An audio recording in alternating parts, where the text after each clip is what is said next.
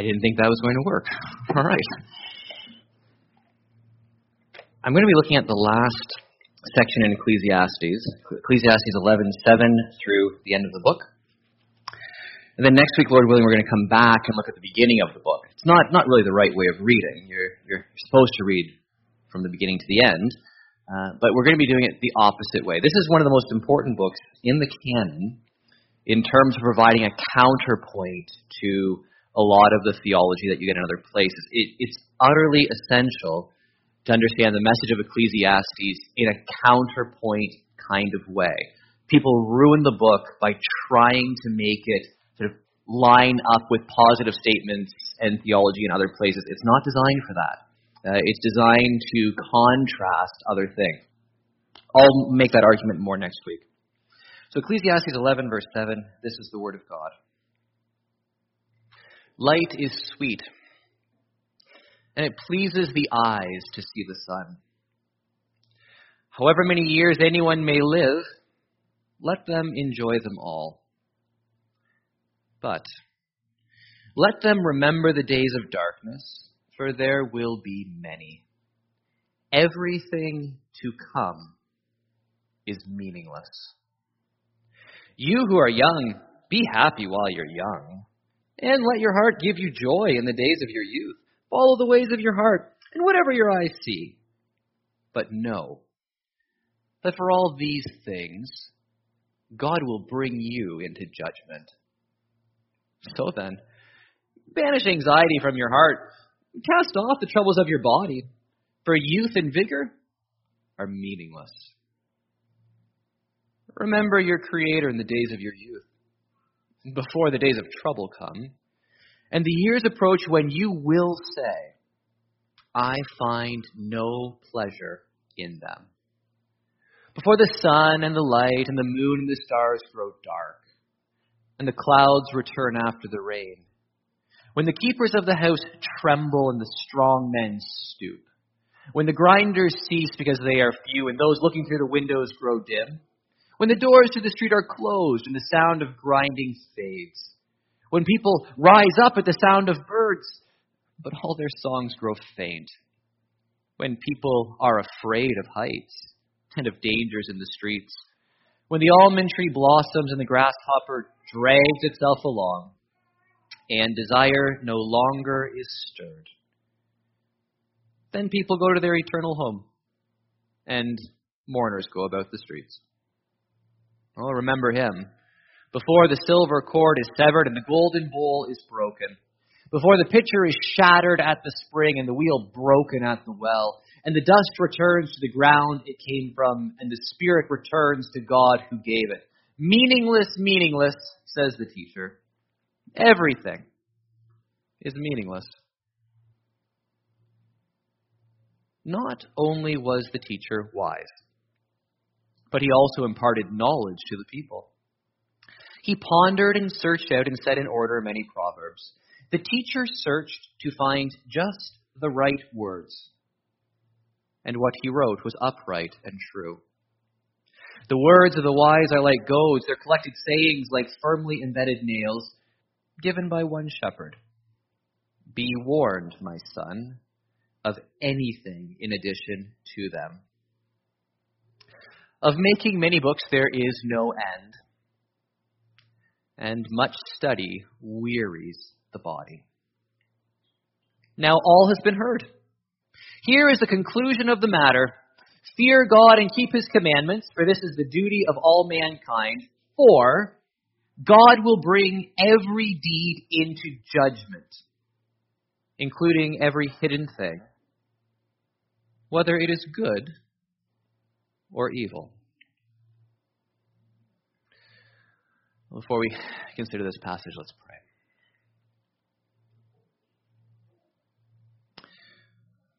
Father, we, we know that this is part of your word. And as such, it is given by your Spirit.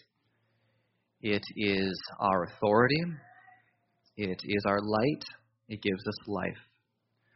And so we pray that this morning you'll open your word to us. We pray for those who, on this uh, last holiday weekend, are traveling or away. We pray that you will be with them.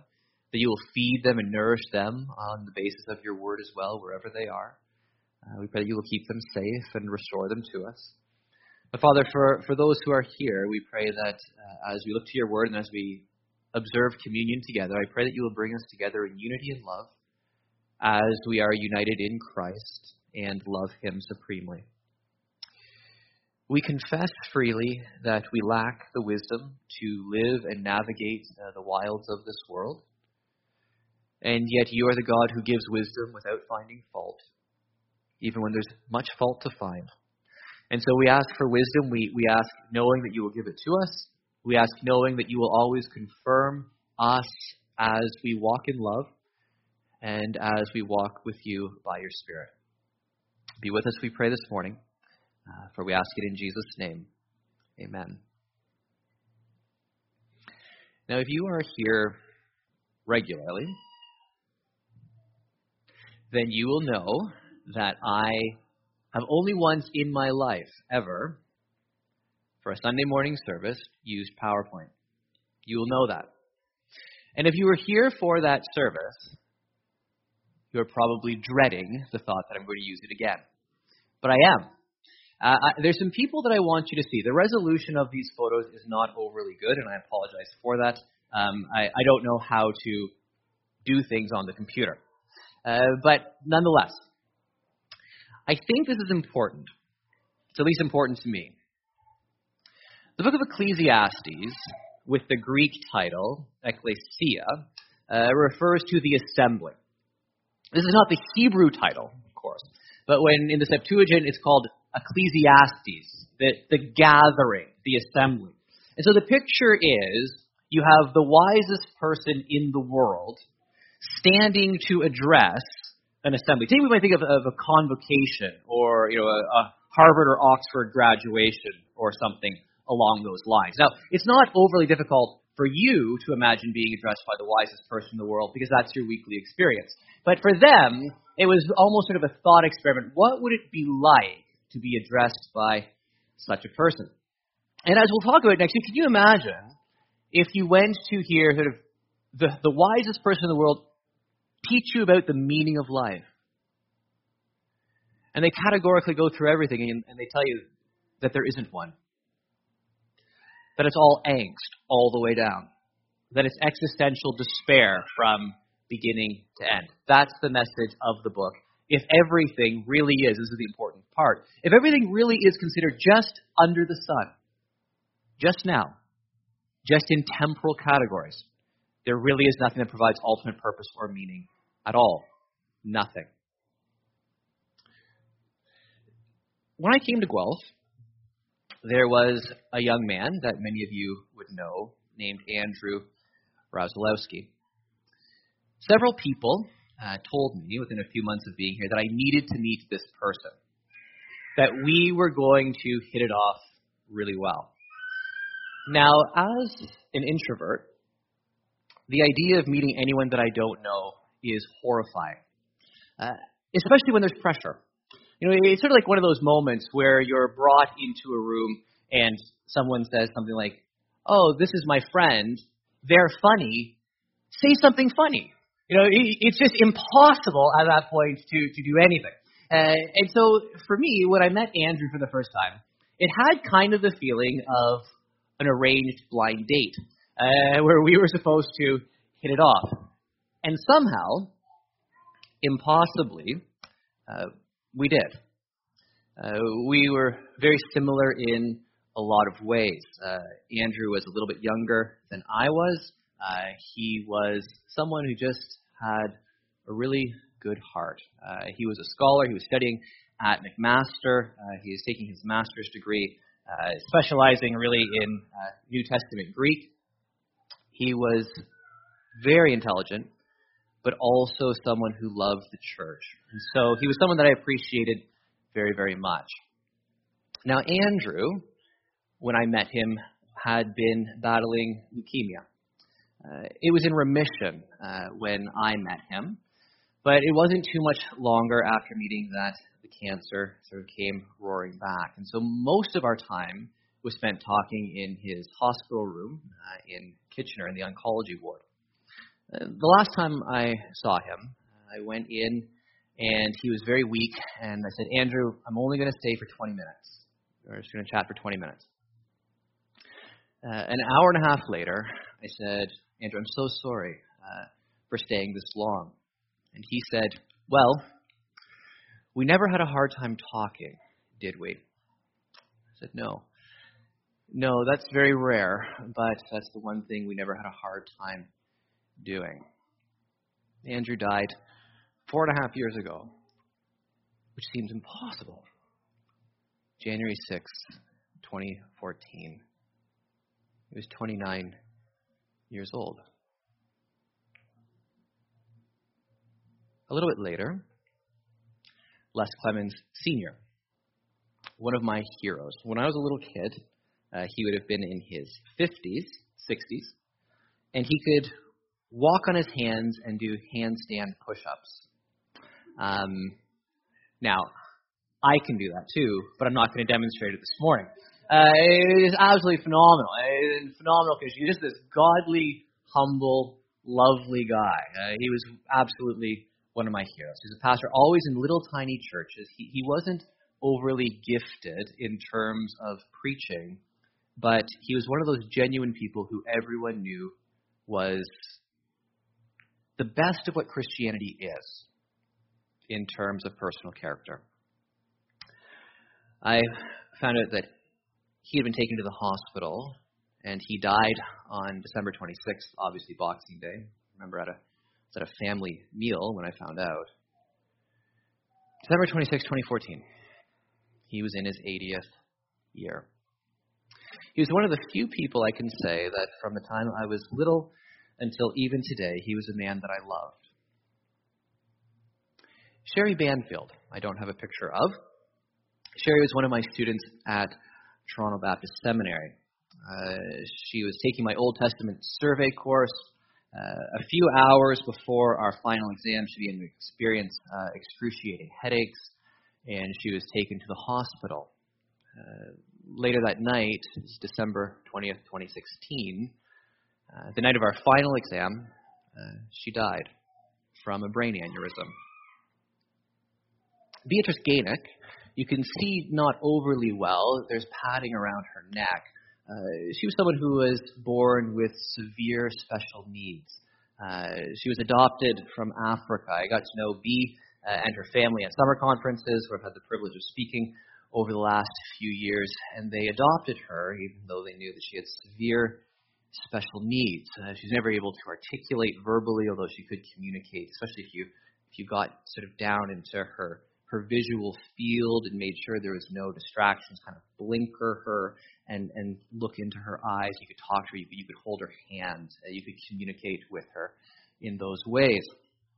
She was born April 30th, 2010, and died February 25th, 2017, of complications from her health conditions. One of the greatest privileges I've, I've ever had uh, was uh, drafting a letter to her parents uh, afterwards. Most recently, uh, my friend uh, Tatiana Blackburn, well, who was someone here, is a picture of her in Peru on missions, a missions trip. Uh, she was one of my students at Heritage just this last year. Uh, she took my theology courses first and second semester, also then uh, my C.S. Lewis class in May and June. She's a real bright light. Uh, smart, hardworking, uh, friendly. She was just extraordinarily sensitive to others. Believe it or not, in theology classes, when you get 18 to 22 year olds in a theology class, they're not always sensitive to one another. But she was. Uh, she was intelligent and sensitive. I could always count on her when things started getting heated to to have convictions but also just to say a word in season which would separate primary from secondary issues. Uh, two weeks ago, uh, I was told uh, that she was killed in a car accident on August 17th, 2018, uh, eight days after becoming engaged. She's 20 years old. For youth and vigor are meaningless. Whether you live 80 years or 8, what really does it matter? What's the point? What meaning is there? What does it matter when you are young if you are strong? How important can health and strength be when you are going to lose it all? Every life ends with death. Every single life. The world is filled with death. Perhaps it's unkind, but I will say it. The baby one day will die. The youngest life in this room inevitably will end in death. That's a reminder. It does raise the question are you ready to die? What if it happened today? These are the sorts of questions that preachers are renowned for asking to try to scare people into the kingdom. But what if it was today? Uh, Sherry, studying two years ago for her final exam, was not expecting to die before writing it. Tatiana was not expecting to be in a car and to be killed on August 17th. What if it was today? And what if it were you? Or what if it was the person that you love the most? One of the messages of Ecclesiastes that you start to need to wrestle through is this why love people at all? Why bother? Why love people when the end is inevitable? Why open up your heart at all? Why minister to people? Why care about people? Why love when love will always break your heart in the end? It's going to happen. No matter what the relationship is, it is going to end in severance. And the more deeply you love, the more deeply you will feel that pain. And we will talk more about this next week. As I said earlier, some want to make this into a positive book. I think that's, that's just a, a Christian twisting of the book. If you read it in context, it's not positive at all. It's hyper cynical. Actually, it's not. It's that's that's my mistake. It, it's cynical and pessimistic in one way, but it's just because it's real. It's just realistic. It's just telling you what life is actually like under the sun. That's all there is to it. And, and unfortunately, life under the sun, if this is all it, there is, it is a pessimistic experience we need to spend more time reading non Christian writers. You want to understand pessimism. You want to understand what it's actually like to feel and live uh, with people who are deeply emotional and intelligent without any hope for more than this. Tougher generations embrace despair. Our weak and spineless generation has embraced distraction because they can't handle reality. Chapter 12 basically says this Remember the, your Creator while you're young. Remember the one who made you while you can, because your mind and your body are going to fail and you could die at any time. That's the message of the book. Remember your Creator. We've made this into sort of wall art. We've made so many verses in Ecclesiastes wall art, ripping them totally out of context. Remember your Creator in the days of your youth. Oh, it's a positive injunction. Know God while you're young. really, what it's saying is know God while you can because pretty soon you're going to be a tottering wreck. That's the architectural metaphor of chapter 12. Chapter 11, verses 7 through 10 tells you this Young people can have a zest for life, but many older people will lose that. The days will come when you have no pleasure. You will say, I have no pleasure in them. The day will come when the person who traveled all over the world will not be able to get out of bed. The world contracts dramatically. The image in chapter 12, verses 2 through 7, is of a deteriorating house. It's a metaphor, obviously.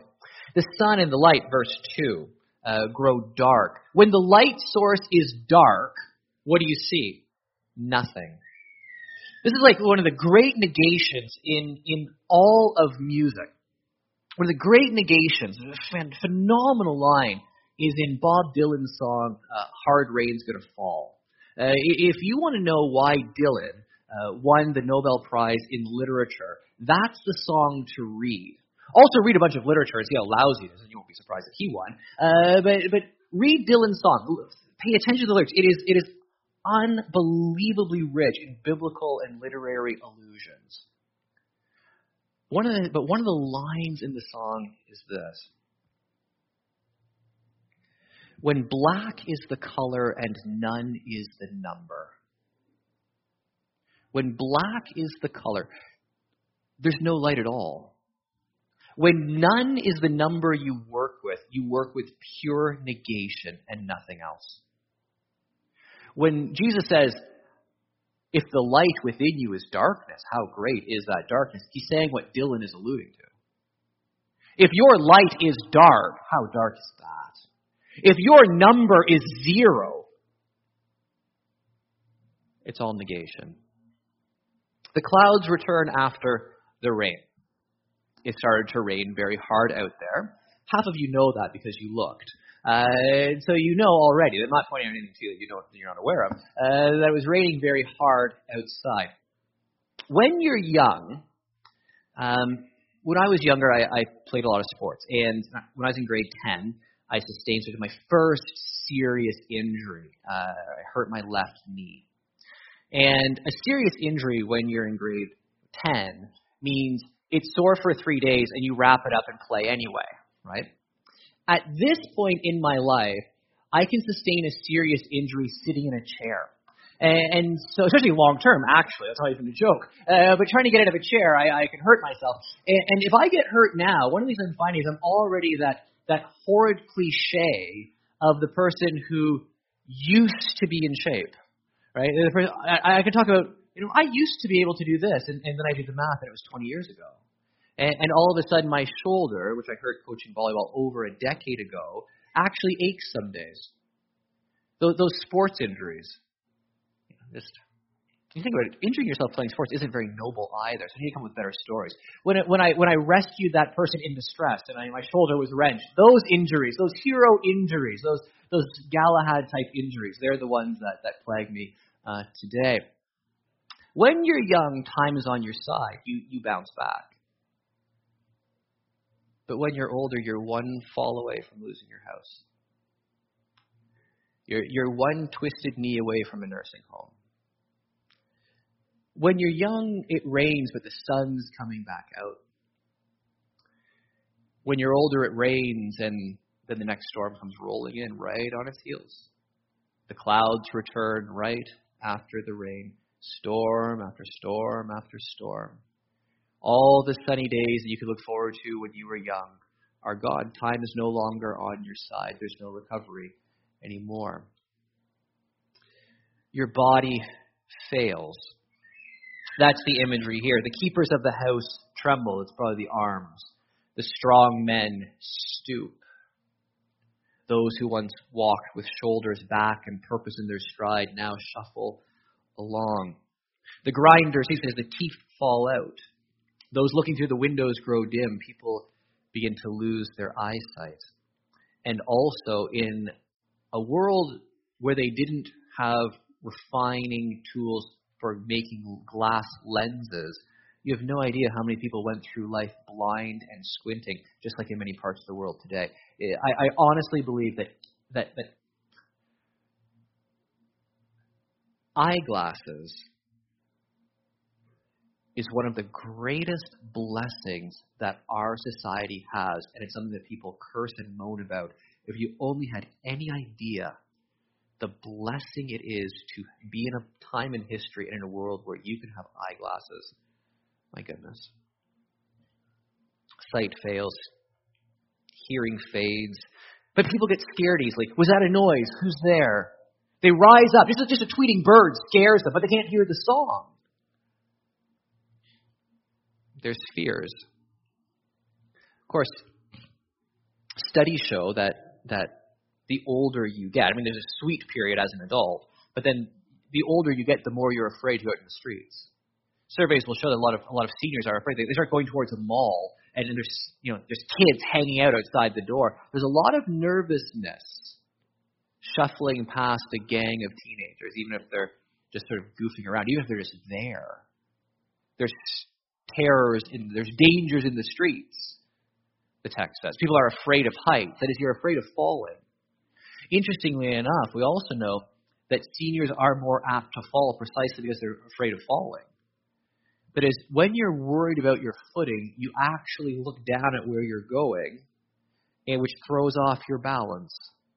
If you just walk with purpose and confidence, you're less likely to fall than if you're shuffling along afraid that you will. It becomes a self fulfilling prophecy physiologically.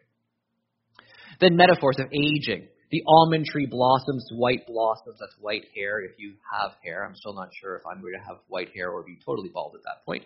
Uh, it's it, my hair's in a bit of a race to either fall out or turn white.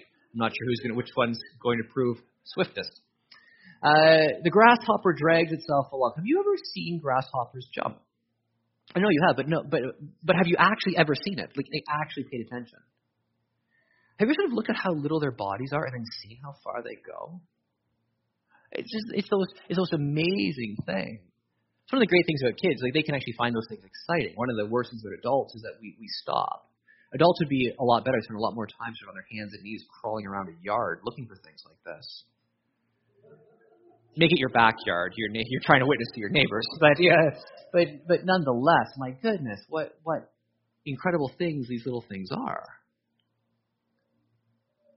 No, then you find a grasshopper at the end of its life just dragging itself along. Faltering movement. When desire is no longer stirred. Maybe sexual desire, it may be just desire for life. Some people, we say, die because they lost the will to live. There's just nothing they're living for. And then you die. People go to their eternal home and mourners go about the streets. That culture hired professional mourners. A lot of countries have professional mourners today. Just basically that's it. Remember your Creator while you're young because you're going to die. And if you don't die young, your, your body's going to deteriorate. And then you'll die. And there'll be a funeral for you. And later on, the book has already told you, generations to come don't remember the people who came before. 200 years from now, not a single person on earth is going to know or care that anyone in this room ever existed. Remember him before the silver cord is severed and the golden bowl is broken. This probably is, the picture is probably of uh, a bowl with oil and, and, a sort of candle in it that's then hooked up to a ceiling uh, by, you know, by a cord. Dangling down. Didn't have electricity like we have today. And so probably the idea is that your source of light in the home, something's happened, the cord has been severed, it falls down, the bowl shatters, the light is extinguished. The wheel at the well is obvious. You can't get water. Light and water are gone. It's symbols for death. So the conclusion is this. The last words of the wisest person in the history of the world. Meaningless, meaningless, Everything is meaningless. And you're supposed to have read through the book where he categorically goes through everything. Someone will say, well, what about this? He mentions it and tells you it's meaningless. Now, in this section, the frame narrator evaluates the words. Now, he's talking about the teacher, it's not the teacher talking. The teacher's words were wise, and he imparted knowledge.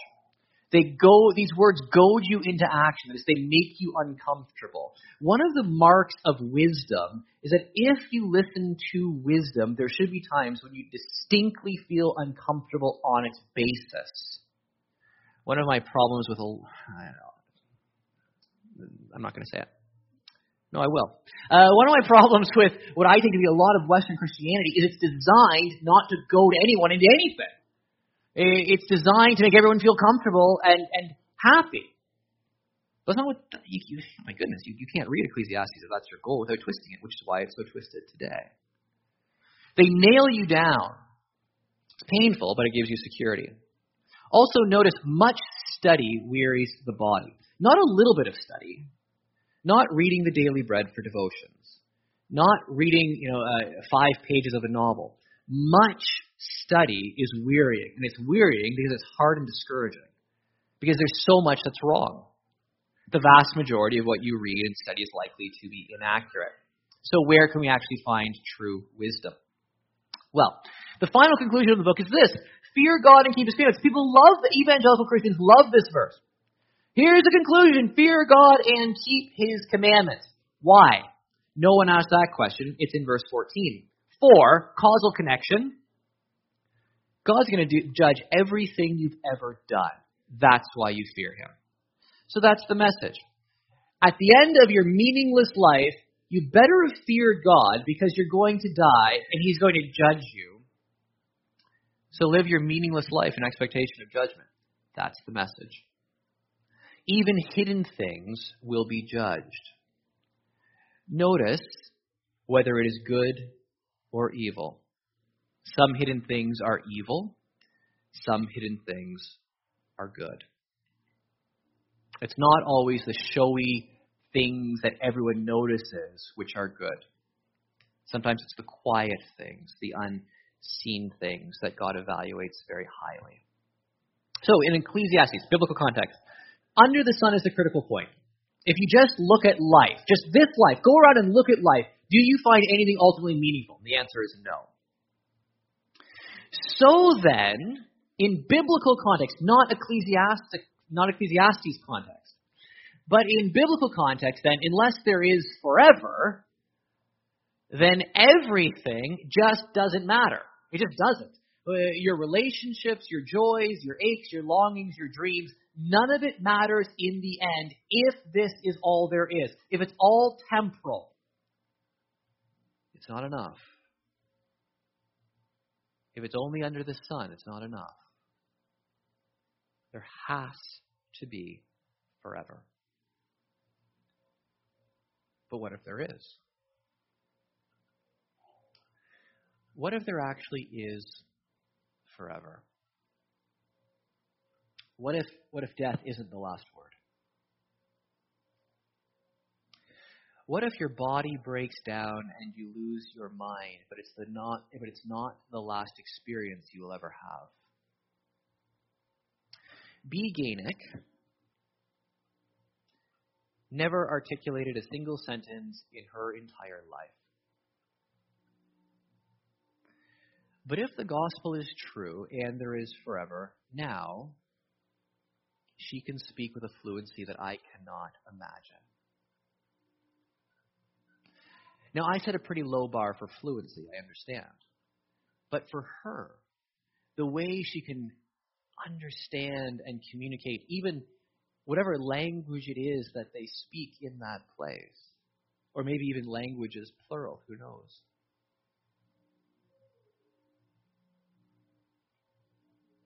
She would be so much above me now as I was above her when she was here in this world. Maybe there would even be a greater difference. Probably there would be. When I when I taught Sherry Old Testament and I taught Tatiana theology, if they could come back, if we were in the classroom together now, I would not be the teacher. I, I would sit at their feet, and my temptation would be to worship them, seeing the purity of their souls and hearing the wisdom and knowledge that they have from actually seeing and being in the presence of the one that we only talk about in shadows now. In A Grief Observed, C.S. Lewis was married to Joy. Uh, they married late in life. Of course, you will recall this story. Uh, Joy developed cancer and ended up dying, and Lewis wrote A Grief Observed, his most personal book, uh, just uh, reflections of the experiences that he had in the time after her death. He ends the book with these words How wicked it would be if we could to call the dead back. She said, Not to me, but to the chaplain, I am at peace with God. She smiled, but not at me. Pues eterno, al eterno fontana. And that's the last word. Now, if you were in Lewis's circle of friends at Oxford, then you were educated and you probably knew what that last sentence means. If you didn't, you could probably figure out that given his, his teaching in medieval Renaissance literature and the fact that the quotations in Italian, that this is a reference from Dante. And of course it is. Uh, it's from the Divine Comedy. Uh, most of us are familiar with Dante's Inferno, uh, but of course that's only one of the three books that he wrote in the comedy. So you, you have the Inferno, Hell, Purgatorio, and Paradiso. This is near the end of Paradiso. Now, you could probably figure it out. You can probably figure it out, actually, even if you don't know Italian. Maybe not the whole thing. But turno sounds like turn, right? Tourniquet. And so that's exactly what it is. It's turn. Eterna sounds an awful lot like our word, eternal. Fontana, baptismal font, fount, fountain. This is actually one of the great things about Dante. You can actually read Dante, and, and even if you don't speak any Italian, you can figure out a little bit uh, as you go.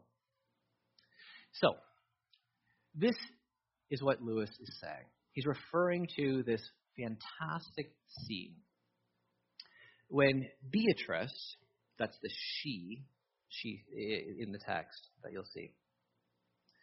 Beatrice has been his guide through paradise. But at this point, right near the end, it's not at the very end, um, St. Bernard is going to take over and, and guide uh, Dante through the last little bit of paradise, or heaven. You will recall St. Bernard uh, as the patron saint of avalanche victims and large furry dogs. And so he's the one guiding uh, Dante just at the very end uh, of the paradise. Beatrice has been his guide from the last few cantos of the Purgatorio through the Paradiso. But she now has to go and take her seat. She has to climb up to her throne in this ascending hierarchy of thrones. She has to get to her spot where she sits enthroned to worship God forever.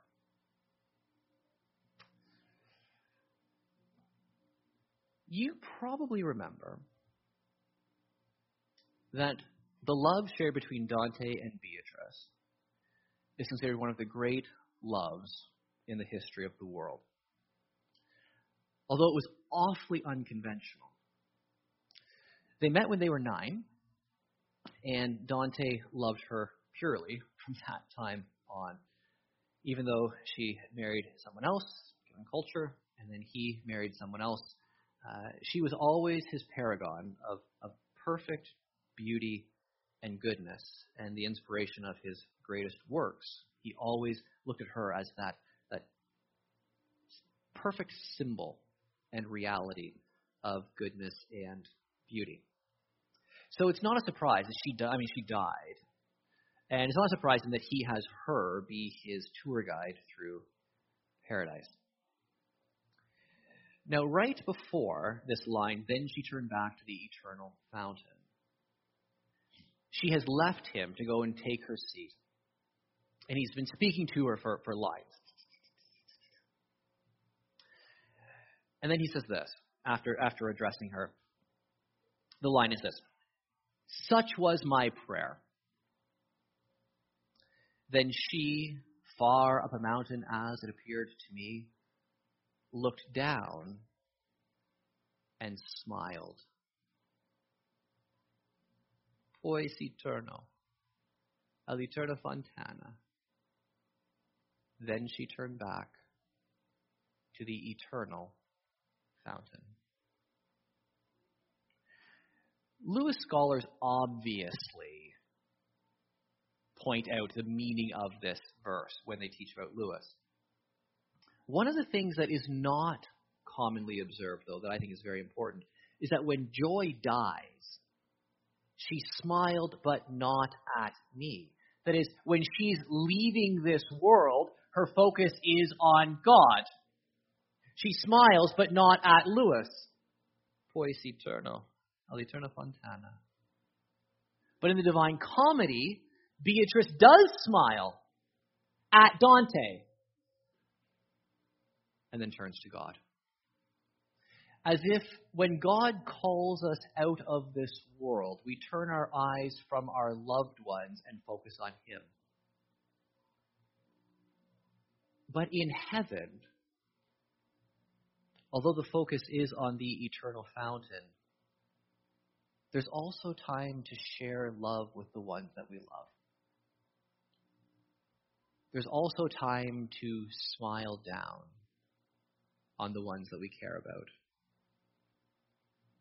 So there's actually loving community forever, all centered around the eternal fountain.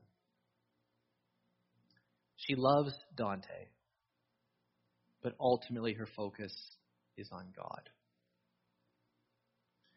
When the perishable has been clothed, the imperishable, the mortal with immortality, then the saying that is written will come true death has been swallowed up in victory. Where, O death, is your victory? Where, O death, is your sting? The sting of death is sin, and the power of sin is the law. But thanks be to God, He gives us the victory through our Lord Jesus Christ. Therefore, my dear brothers and sisters, stand firm. Let nothing move you.